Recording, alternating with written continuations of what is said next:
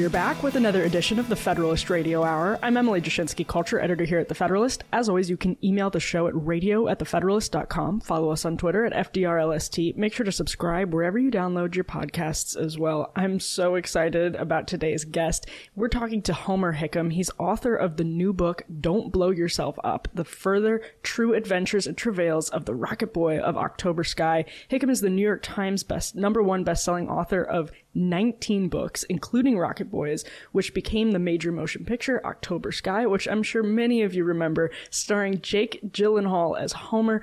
And, and Homer, welcome so much to the program today. Well, thank you, Emily. It's great to be with you. And uh, as I mentioned earlier, I'm out outside uh, doing this, so uh, traffic noises, cats, uh, sunlight, everything.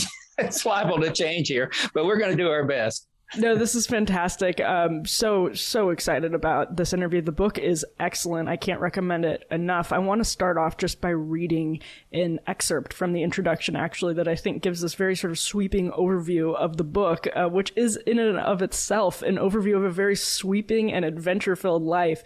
Homer writes, "I went to a tough engineering military school where I famously built a cannon, and then I fought in a war, and then became a scuba instructor, dived on some deep shipwrecks, and unraveled the history." History of a giant battle along the American coasts. Along the way, I worked for NASA, and then I wrote a famous book, had a movie made that was based on it, and did some other things. More importantly, I had a lot of great friends during all of it, and a few enemies too. Such things happen in a long life. If that sounds interesting to you, which I'm sure it does, you should check out the book because that's a great summary that really captures it.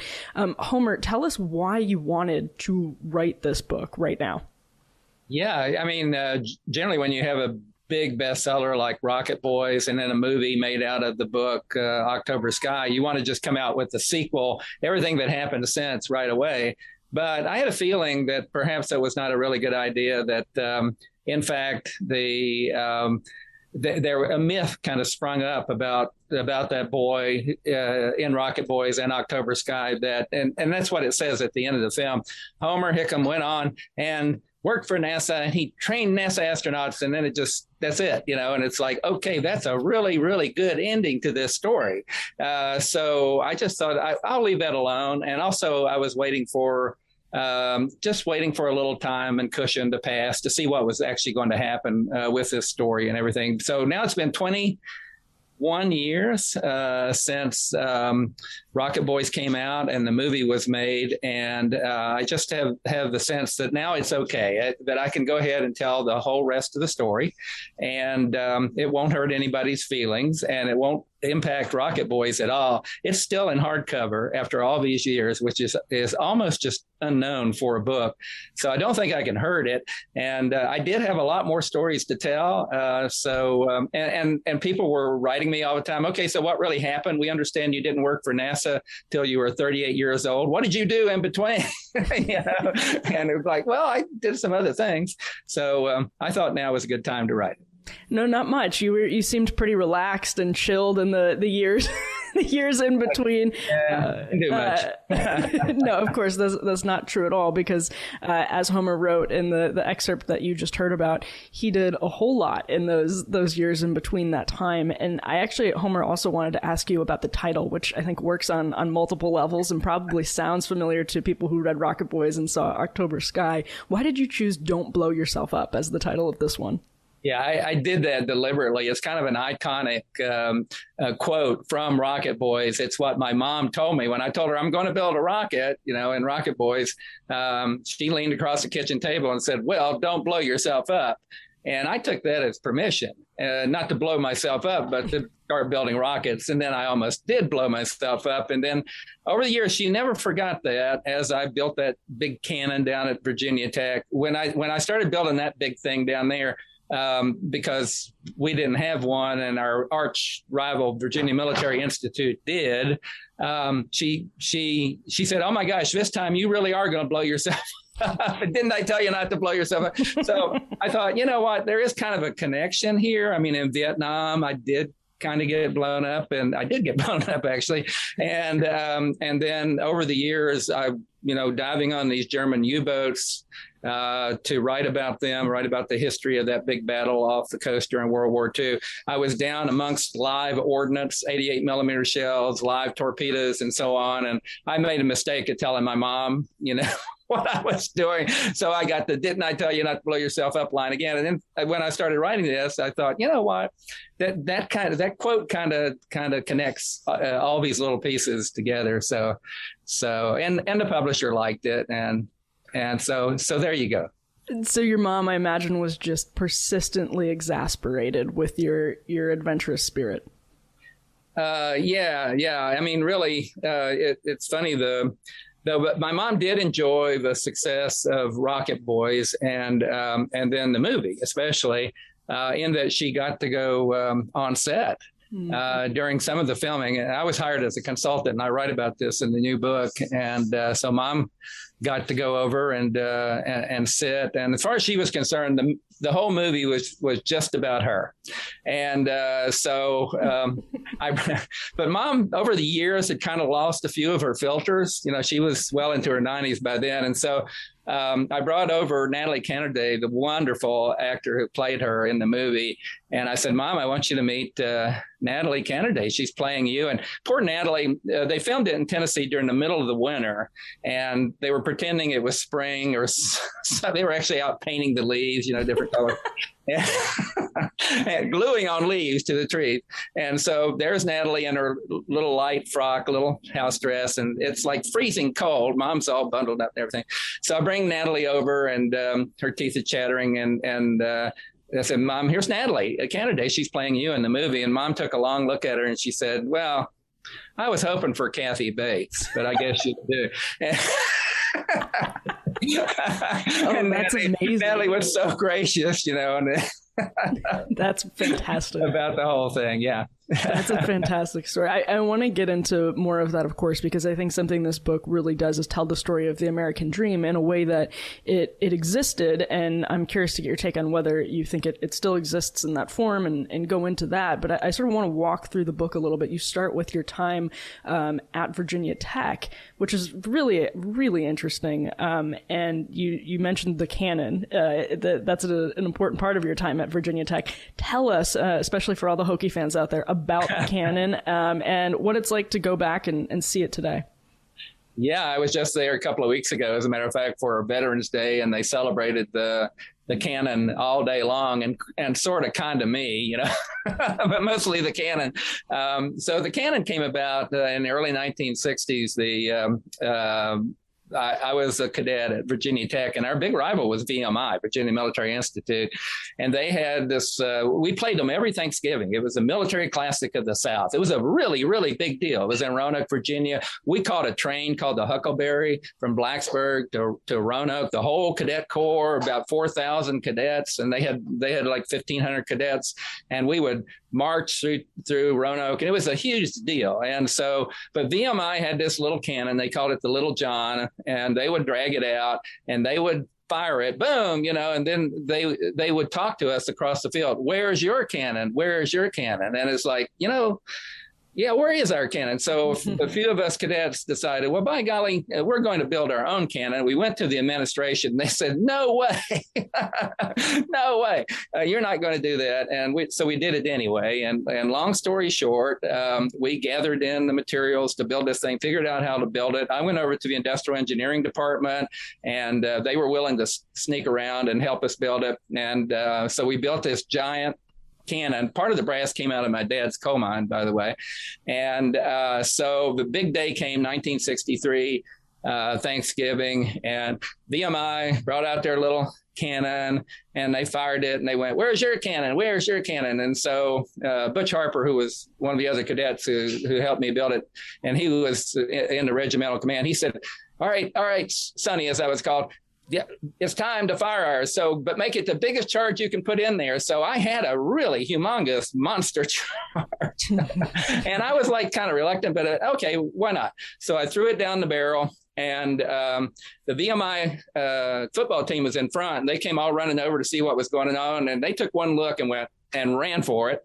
And Skipper went off, and this it, it was a lot more powerful than than that cannon ever ever had after that. It actually reared back. It weighed about 800 pounds. it, it reared back and it sent a shockwave across the field um, blew all the hats off the VMI corps, went up into the uh, into the press box, cracked the glass up there. There was a stunned silence for a moment, and then after my ears stopped ringing, I heard this chant from the corps behind me here's our cannon, here's our cannon. so, so, ever since the, the skipper, as we called it, became an iconic uh, uh, part of Virginia Tech, it's retired now. They've got a real professional cannon in there now, the skipper too. But uh, yeah, that's the story of the skipper. So you one of your subheadings in the section of the book about your time at Virginia Tech is you can't go home again even when you do. Can you explain what you meant by that? Well, yeah, I went back to I went back to Coalwood. You know, I'm in the cadet corps now and learning a lot of new things, a lot of new friends, and so on. And um, so, yeah, I went back to Coalwood and expecting, hoping to, for it to be the way that I remembered. But already my mom was starting to draw away draw away from uh, from the town a lot more than she ever did, and wanting to move to Myrtle Beach and putting pressure on my dad to leave the coal mine, which he wasn't willing to do. So that tension uh, was in there. Uh, that um, that I knew mom wasn't going to be around that much longer. I mean, they never they they just separated in distance, and ultimately, my, my dad did retire and go live with her in Myrtle Beach. But she was just bound and determined to get out of Coalwood. All my friends were gone. Um, all my high school buddies, they were all gone, either in the military or off to college or so on. Sherman, one of the Rocket Boys, showed up later, but you know, you got this sense that. Um, no, you know, you just can't, you just can't, you can go back, you can physically be there, but after that transition is made and you go off and, and, and uh, to college or military or some other job or some other city, going back is uh, is almost impossible. And I think you know ultimately that's why I wrote Rocket Boys. I wanted to bring Coalwood as I knew it as a as a young person uh, back to life. Mm. I want to ask. Uh, also, you, you, just mentioned that you, you, you laughed when you said it that you got blown up in Vietnam. Uh, can you can you tell us about tell us about that experience? And then I have some other questions about what you wrote um, about your time in Vietnam. Yeah, well, you know, um, uh, I volunteered for Vietnam. I was actually stationed at Dugway Proving Ground, uh, Utah, and the Army said I could stay there. But I had um, a lot of training at Virginia Tech in the military, and then I had gone through basic training, AIT training, um, um, a lot of uh, OCS training. I, I, was well trained, and I just felt like that I should. Um, I should use that training rather than somebody else having to go over there. So I, I decided uh, right or wrong, uh, uh, good decision, bad decision, I, I, I decided to volunteer for for Vietnam. Uh, while I was there, I spent uh, almost all the time out in the field. Uh, I, I, didn't I didn't I'm a West Virginia boy. I want to be out in the country, which is not necessarily a great idea when people are shooting at you. But I was young, you know, invulnerable as you as you tend to be, and I was out um, when I got blown up, I was actually out on Highway 19 East, which uh, is where the infamous Mang Yang Pass is, where the, the Viet Minh, which was a precursor for the Viet Cong and the North Vietnamese army, absolutely decimated the French army. So it was ambush city. And I was out there um, working on some armored uh, vehicles, some tanks, and armored personnel carriers. The next thing I knew, I woke up in the 71st Evac uh, Hospital in Pleiku. Um, never quite knew what happened. Uh, there was some thought that it was so-called friendly fire. In other words, uh, not American, but maybe South Vietnamese artillery had gotten off course a little bit. We never really knew. Something exploded and um, so I found myself uh, in the 71st Evac uh, with a lot of uh, little pieces of whatever it was went off embedded in, in the front of me. And um, I kind of, it just kind of crossed my mind that, hey, maybe I'm going to go home. Mm. they gave me, uh, well, I was in, the, I was kind of in and out of consciousness for a couple of days, and they gave me a clean bill of health and sent me right back out again.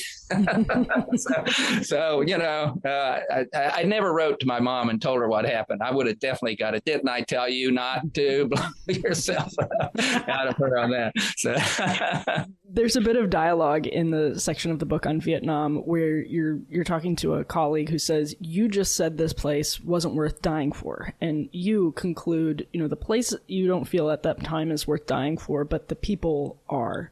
W- what did you mean by that? Yeah, I think that's true for most troops in combat. After a while, all the big picture goes away about, oh, you're fighting for your country, you're fighting for some idea or ideal. Um, ultimately, you you start fighting for the men and women who are around you, and I've seen that any number of times uh, out of World War II, and then more recently in the long war that we had um, in Iraq and Afghanistan and so on.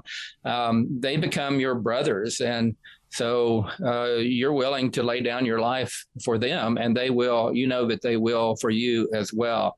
So that's what it becomes, and uh, definitely over in Vietnam, where we knew that the country really wasn't uh, behind us at all, and we were getting a lot of reports back uh, from from uh, soldiers who would go home and then come back and tell us that um, basically people were were either ignoring you or or actually criticizing you for what was happening over there, even though you know we didn't have anything to do with it. It was it was the politicians who had sent us over there, and I think you know uh, that uh, lasted a very very long time, and still is very true for a lot of Vietnam veterans and other veterans who have come back to an underappreciative country, if you will. But ultimately, we have each other, and uh, we have to stay strong together. And one of the things that I've done over the years is um, work work with uh, uh, Wounded Warrior organizations and um, told them about my Vietnam experience and uh, help some of the folks, um, especially those um, psychologically still trying to come home from the war. There's another uh, quote from this section of the book I just think is so interesting and so relevant. You write, Surely I didn't know enough, but something just didn't feel right about the entire plan to fight the war. For the first time, I began to get an inkling that maybe the people back in Washington, D.C. weren't as smart as they thought they were. That is fascinating from the time period because it's almost as though people who served in Vietnam got a preview of what, of a, of a sort of, or they came to a realization earlier that I think is sweeping the country more now. Uh, do you think think that's true? Do you think there was something about being in the military in the Vietnam Wars, uh, the Vietnam years, that uh, gave you insight into something that a lot of people maybe didn't realize for years afterwards? Yeah, I think so. I, I, think for most of us Vietnam veterans, that was true. Uh, I mean, for me, I had uh, you know grown up so patriotic, and uh, one of the reasons I wanted to go into the space business is I want to beat I wanted to beat those mean meanie Russians, you know, uh, and um, and and throughout my time as a cadet at Virginia Tech, we were just super super patriotic. Never never got political in our heads. We never really questioned um, what what our government was doing, but in Vietnam, I mean, all uh, the it was just all drawn away, uh, and we and you got the the real picture, the raw picture, if you will, of of a decision, lots of decisions made back in uh, in Washington D.C. Um, that clearly uh, weren't right.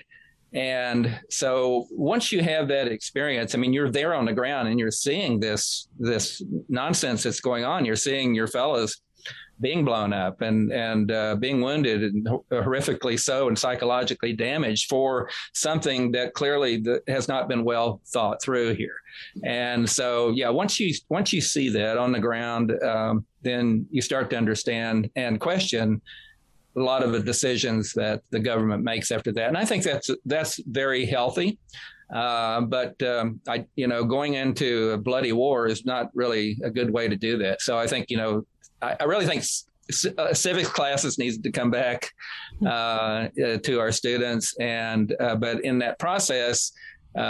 You do you get both sides you get okay these are really good things the government has done these are really things that are kind of questionable let's talk about it that kind of thing so i think you become a better citizen when you do question some of the things that the government does and um, um, and also get involved with uh, with it. I'm, I'm a little bit too old now to run for for office. I don't want to do that. but I do pay attention. mm-hmm. So uh, you then go into, of course, the, the, book is pretty chronological through your life, and you write in the the next section. Looking back now, I realize I was actually completely and totally messed up, and there's not much else I can add to that except it's so. Um, I'm going to ask you to add a little bit to it and, and walk us through um, why you, in the moment, thought that you were fine, and, and you would have told people you were fine, but you actually weren't.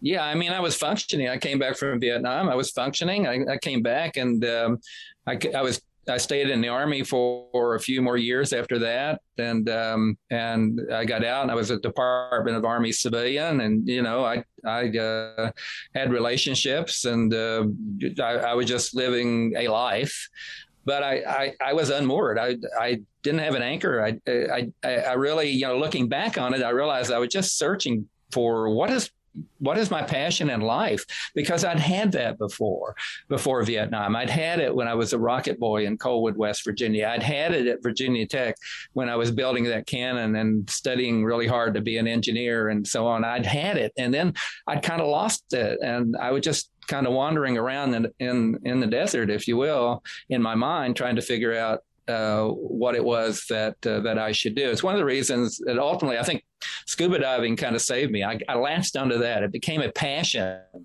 and I mean completely out of character in a, in a lot of ways. You know, being a boy from the hills of West Virginia where there is no seashore at all.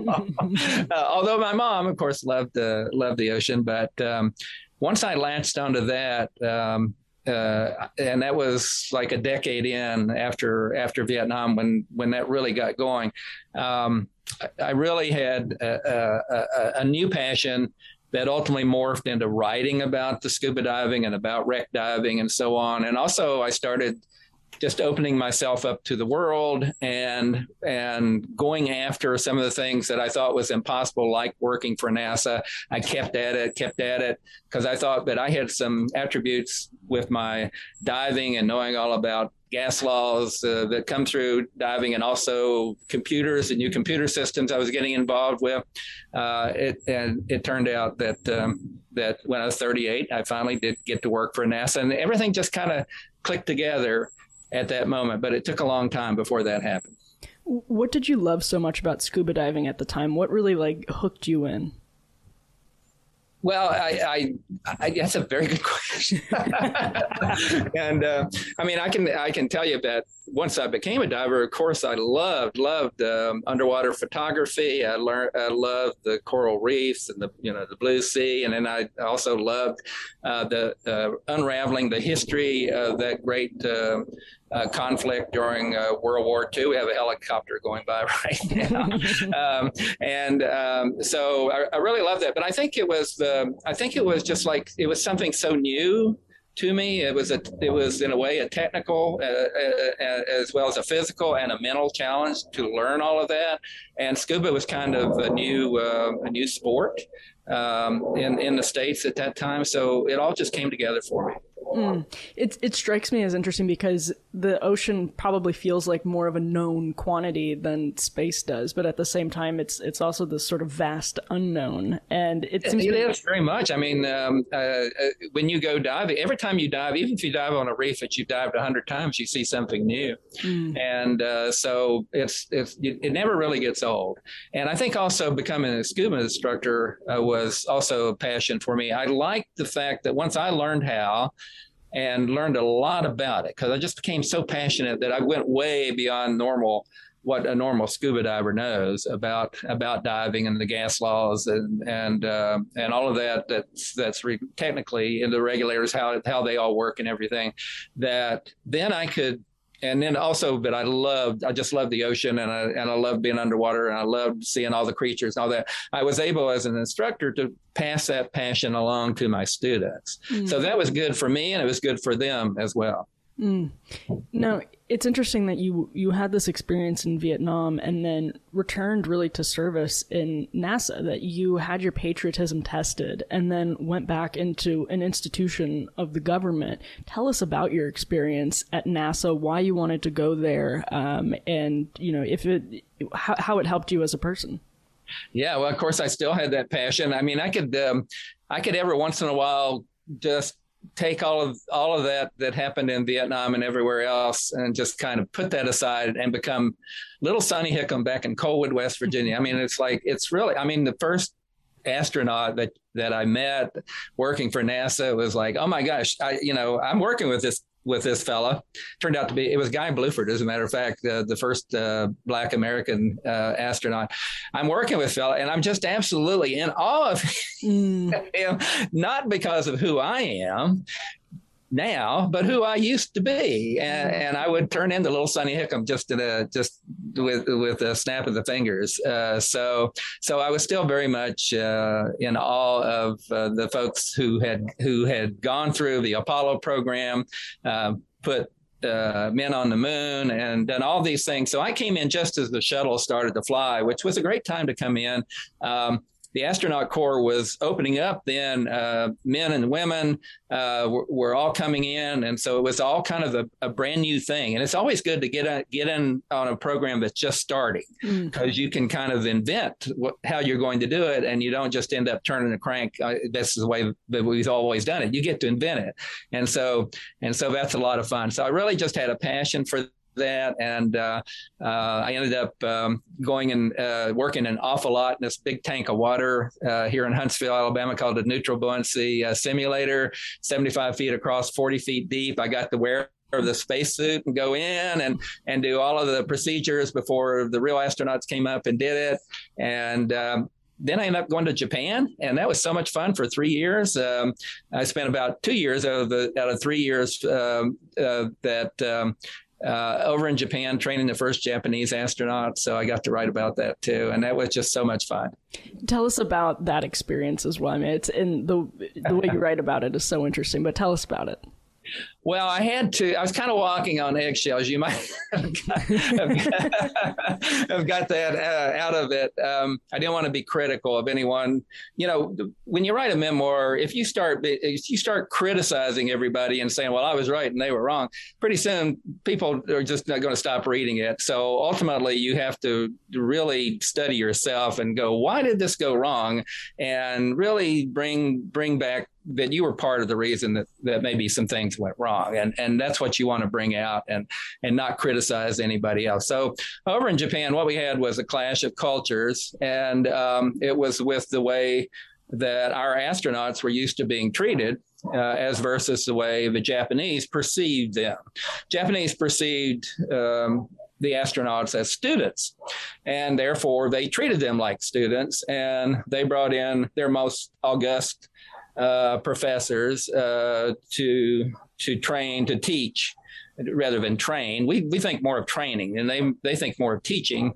And so um, we had uh, some astronauts who really didn't like that; that they felt like that they were being uh, treated as uh, as just grade school students or something like that, and resisted it, uh, much to the consternation of the Japanese.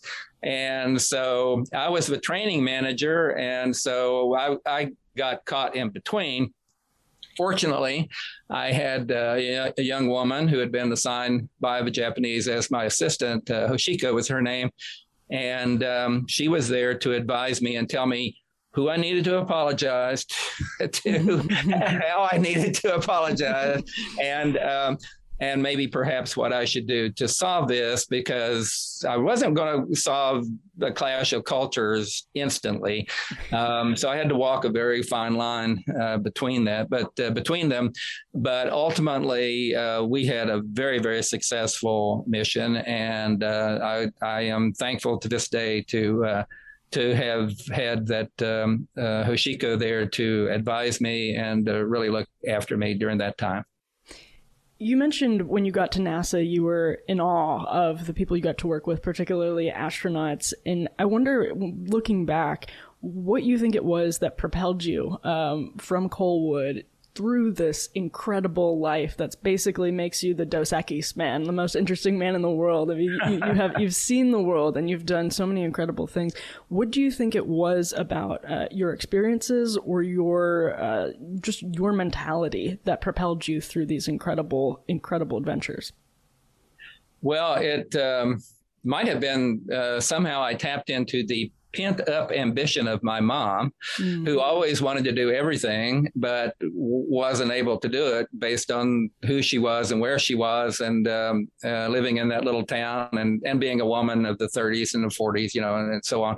So you weren't really allowed to do that. So I, I think maybe I had uh, she was kind of putting inside of me uh, her own pent up expectations and hopes and dreams for life. Uh, also, because um, I was, uh, I mean, uh, she also um, taught me to read barely when I was barely five, and and I read so much about life outside Coalwood and the adventures other people had and so on. So I think all of that was just kind of pent up inside of me that uh, once I got out on my own, um, it just I just something that I just felt like that I, I really really wanted to do new things and I just have this kind of passion that builds up inside of me that um, I can't really control. Uh, I mean, I can, but I don't want to, and uh, especially if it's a positive thing. Um, I mean, I don't write about this in uh, in this uh, memoir, uh, but I, am saving it for the next, I guess. And one of my more recent passions is uh, paleontology, mm-hmm. uh, especially dinosaurs. And so I've gone out for 20 years out to Montana and hunted uh, hunted dinosaur bones of the Cretaceous. And so far, my little team, uh, we found uh, five T Rexes so far and any number of hadrosaurs and triceratops. And that's just so much fun, uh, you know, to do. So I, I always just say, um, uh, one of the one of the blessings that that I want to give to people is that I hope you always have an adventure in your life because if you don't have that, then you know it, you're kind of maybe um, not enjoying life as much as you have. So adventures are what you make of them, and uh, when you see one, though, uh, no matter how scared you are about it, just grab hold of it and and uh, have fun with it. I just think your story is so important to the story of 20th century America because it was all about discovery. And when you talk about paleontology, you're talking about discovery. When you talk about diving, it's about discovery. When you talk about space, it's about discovery.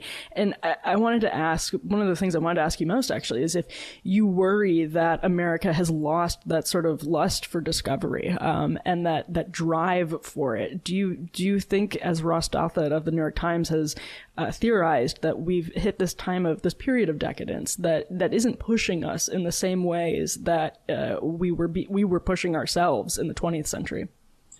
Yeah, I don't know. Every time I, I start thinking that, and uh, then I I, I get uh, the example of somebody like Elon Musk, who just throws out everything the way everything's been done and just plunges in with all his money yeah, right.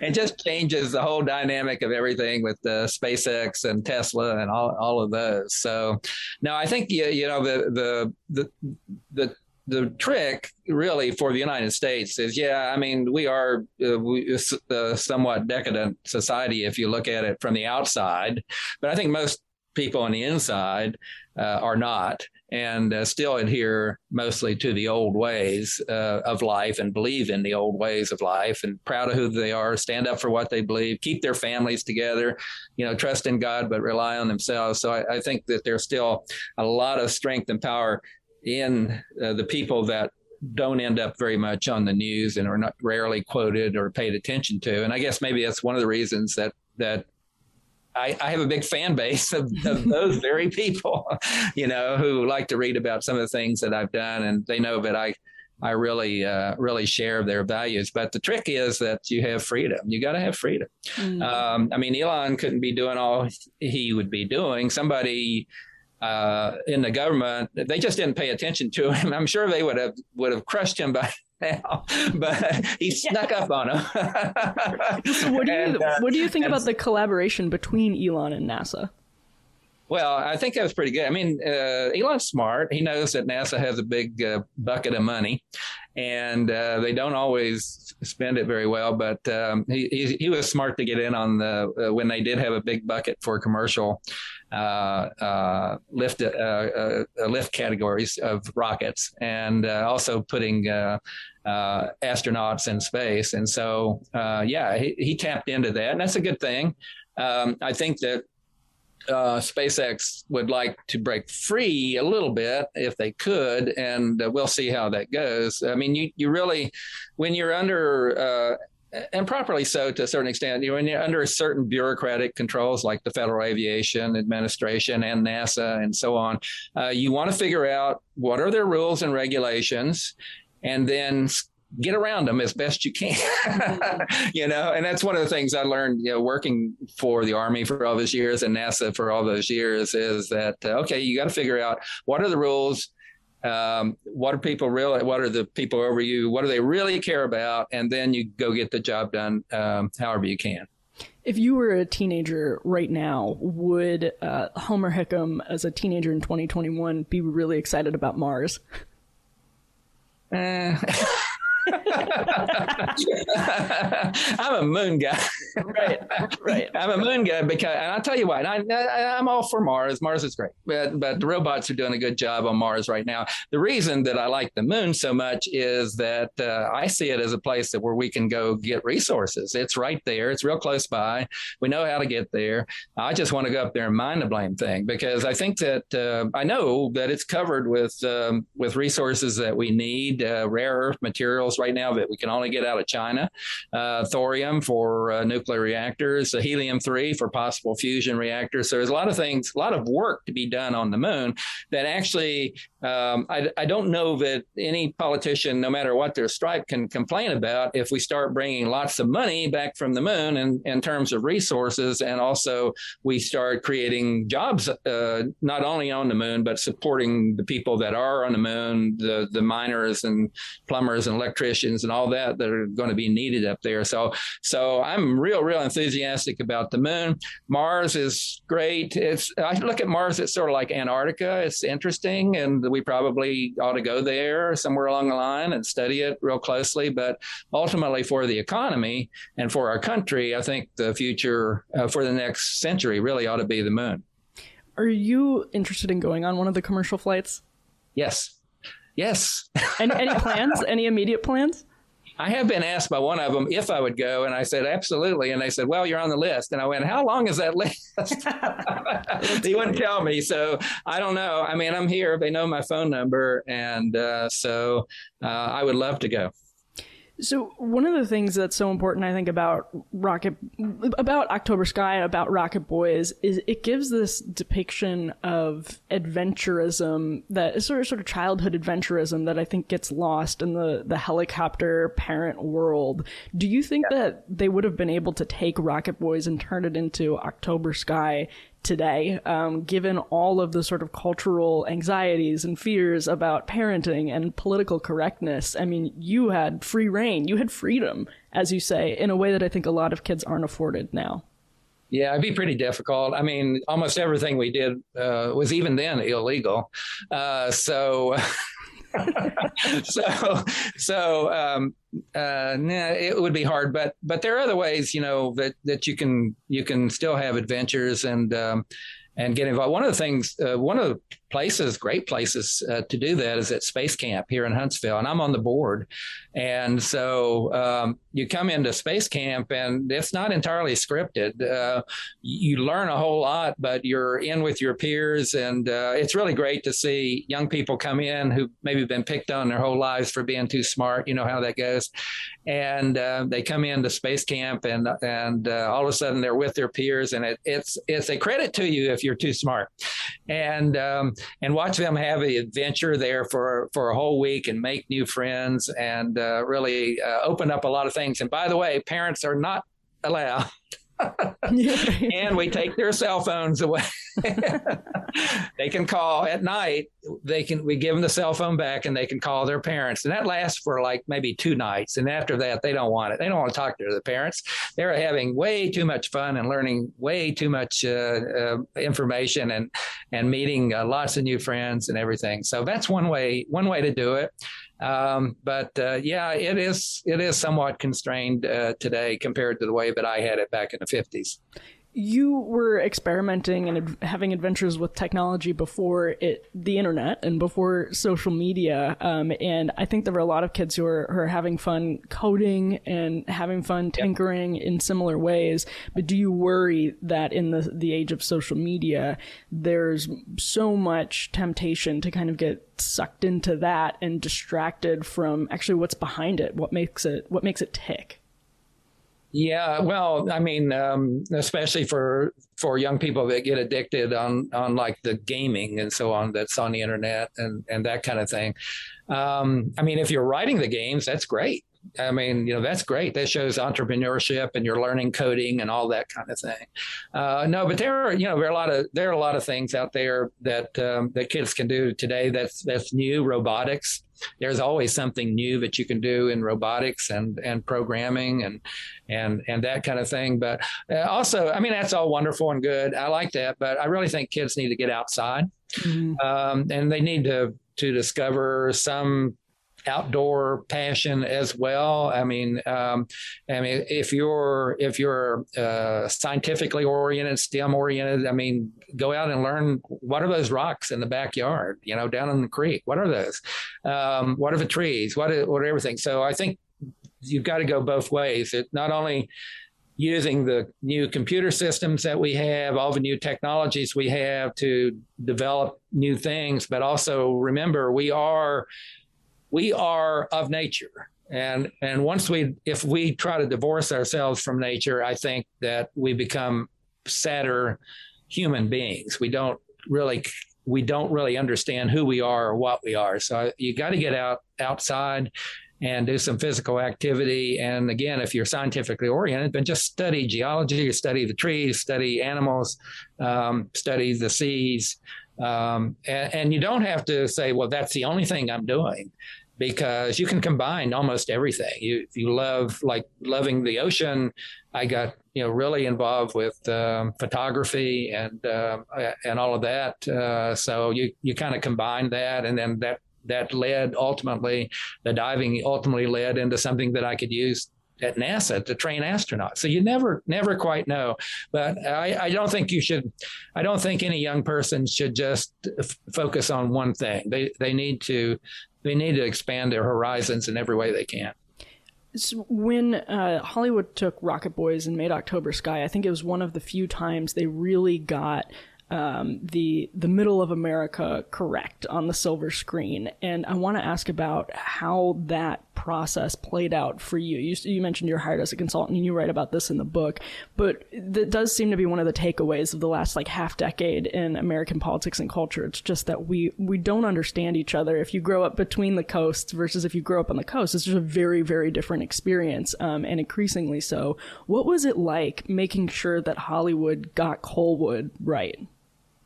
Well, that was always the question whether they would or not. Um, Lewis Colick uh, wrote the screenplay, and Lewis is from Brooklyn.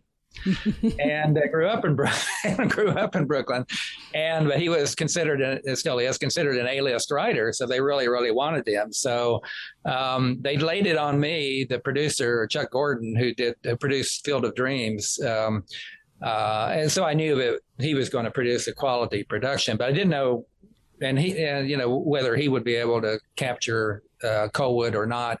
Um, but he really wanted Lewis, so um, I talked to Lewis on the phone, and it looked like there for a while that he was no, I don't want to do this. I don't understand what life would be like in this little town and and I just don't get it. But I started talking to him about what life was like in his neighborhood.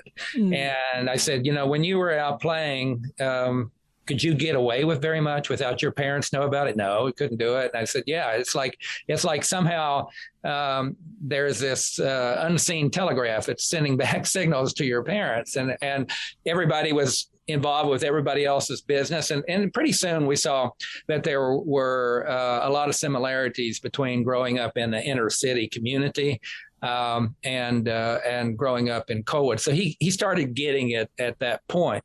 There was still a lot of I think um, pressure uh, from the studio to make Coalwood a lot poorer and the people in it a lot poorer than than they really were. Mm. Uh, when I read the first strip, I went, Lewis, Lewis, we did have shoes and we ate regularly, you know. So, um, but uh, I got it. He had to sell the script first to the studio, and then the studio ponies up the money to the producer, and then the producer and the, uh, chooses a director who chooses the actors, and then they go off and make the movie that they wanted to make anyway. And that's what they did. And October Sky it really, um, I did fret about it uh, some, but when I saw the first edit, I knew, oh, you really got this. This is great. And um, it is still so beloved today. Um, it's just amazing uh, the people that we hear. There's so many people. Of course, I mean, it just astonishes me. Astonishes me when I hear that somebody hasn't seen it. But I have to remember people are starting to grow up. You know, this movie's twenty over twenty years old, so they suddenly see it on cable TV. It's all over cable all the time, um, and uh, they see it, and it's like it's all so brand new to them, and it's like boom, you know, it just explodes in their brain, and they start writing and we have all these questions, and of course we go, you know, well, read the book and mm. and the other books and so on, but, um, but yeah, they ultimately did a. I think um, Chuck Gordon uh, the producer, and Joe Johnston, the director, the actors, uh, Jake Gyllenhaal, Chad Lindberg, uh, Chris Owen, um, uh, Natalie Canerday, uh, Chris Cooper. They all, uh, Laura Dern, they fell in love with um, with making this movie, and yeah, I think it shows on screen. Yeah, it, it, really, really came through. Um, as somebody who comes from that background and has pow- traveled in a lot of very powerful, uh, maybe you could even say cosmopolitan circles over the course of your life, is that something that you realized these cultural differences were becoming more and more salient over time? Well, um, I have to say that wherever I went, and I think you probably find this is true too, you get along with people. Um, I mean, uh, people from smaller towns and out in the hinterlands, um, we tend to be a little bit more open, I think, sometimes. Uh, maybe it's because we haven't been slapped on the side of the head by living in a big city, big busy city so much. and I think I think other people, they really um, they just feel that. I mean, I've I've been all over the world. I mean, I've been, you know, in Paris, you know, theoretically one of the most unfriendly cities in the world. I've never had any trouble. People just seem to like me a lot, and I like them. It's all great, you know, it's great. And uh, New York and L.A. and everywhere else, even Moscow. When I went over there, and um, uh, we were negotiating for the International Space Station. Um, I figured out uh, well, across the table from me were the same men who had launched Sputnik, which started everything for me in a lot of ways. So I could have been kind of awestruck about that, except they were so uh, dour. and unhappy because the Soviet Union had just fallen, you know. and um, so I, I picked up pretty quick that in Russia, the way that you um, uh, no business is really done in meetings. Mm. That's where you you you just uh, want to snarl at each other. That's what they do. Uh, where the business gets done is in the party after, and they have a party after every meeting, so, and the vodka starts to flow, right? And so then you got to open up to um, to them, and I did. I started in the first place, I wasn't all about it. And I started telling them how important Sputnik was to me and how not only me, but my, they hadn't really heard this. Mm. Um, the, our whole generation of young Americans back in the 1950s were inspired by them by the Russians, by what they had done. Now we didn't like their their government or anything like that, but we really liked their rockets and their their satellites, and uh, they liked that a lot. And so um, they started to just uh, come to me and say, "Well, you know, Homer, we we we we will do this what you want us to do, you know, but we can't say it directly, but you know, we'll put words in that." Uh, and I'm going, "This is great." So let me tell you more about growing up in coal.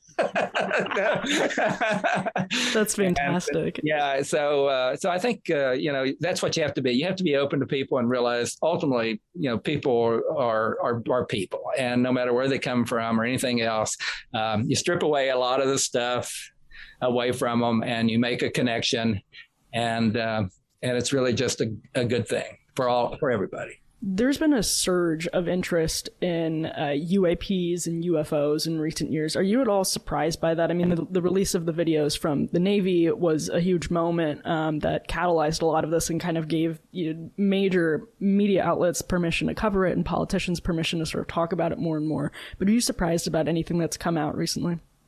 Well, you know, it's interesting. Um, uh, I've lived in some places that have uh, big skies, uh, like out in Montana and Utah and um, down in the Virgin Islands. And uh, if you start looking up in the sky, you start seeing some some strange things out there. A lot of times they can be explained uh, meteorolo- meteorologically and and uh, uh, you know weather related and and that kind of thing. But some that you can't. So I'm interested. I don't know. I don't really. I don't know uh, what these things are, and um, so it's kind of fun to to imagine what it could be. It may not be creature, intelligent creatures from space. It could be, you know, things happening in a different dimension. Um, that uh, occasionally we lap over into uh, and and see things that um, are not in in our timeline and our dimension. So all that's uh, really interesting to speculate and to imagine um, what it can be. Homer, you've been really generous with your time. I have one more question, and it's about how all of these experiences in your life uh, have shaped and strengthened, or maybe even weakened at certain points, your faith. Well, my faith is very strong. I I, um, I have a, a strong sense that there is a greater entity in charge of all of us. I've had way too many coincidences in my life that could not possibly be coincidental that have come along and either saved me or allowed me to go do something or maybe kept me from doing something that I really shouldn't have. Uh, I think that entity, um, and I, I think I think of that entity as as God um, of the of the old Bible. Uh, I think I think he or she has a sense of humor. Hmm. And uh, every once in a while, that sense of humor comes out to our consternation, and we get kind of, you know, shook up a little bit. Um, but we have to just accept the fact that uh, this is what's happened and uh, work our way through it and ultimately uh, uh believe that um, we're all going to be taken care of in the end. Homer Hickam, thank you so much for your time today. Thank you, Emily. It's great. Of course, I can't recommend this book enough, especially for a Christmas present for uh, young men in your life. I think it would be a, a, fantastic gift. It's called "Don't Blow Yourself Up: The Further True Adventures and Travails of the Rocket Boy of October Sky." That's out now. Make sure to make sure to pick one up as a Christmas gift, or even just for yourself. I'm Emily Jashinsky, culture editor here at the Federalist. We will be back soon with more. Until then, be lovers of freedom and anxious for the fray.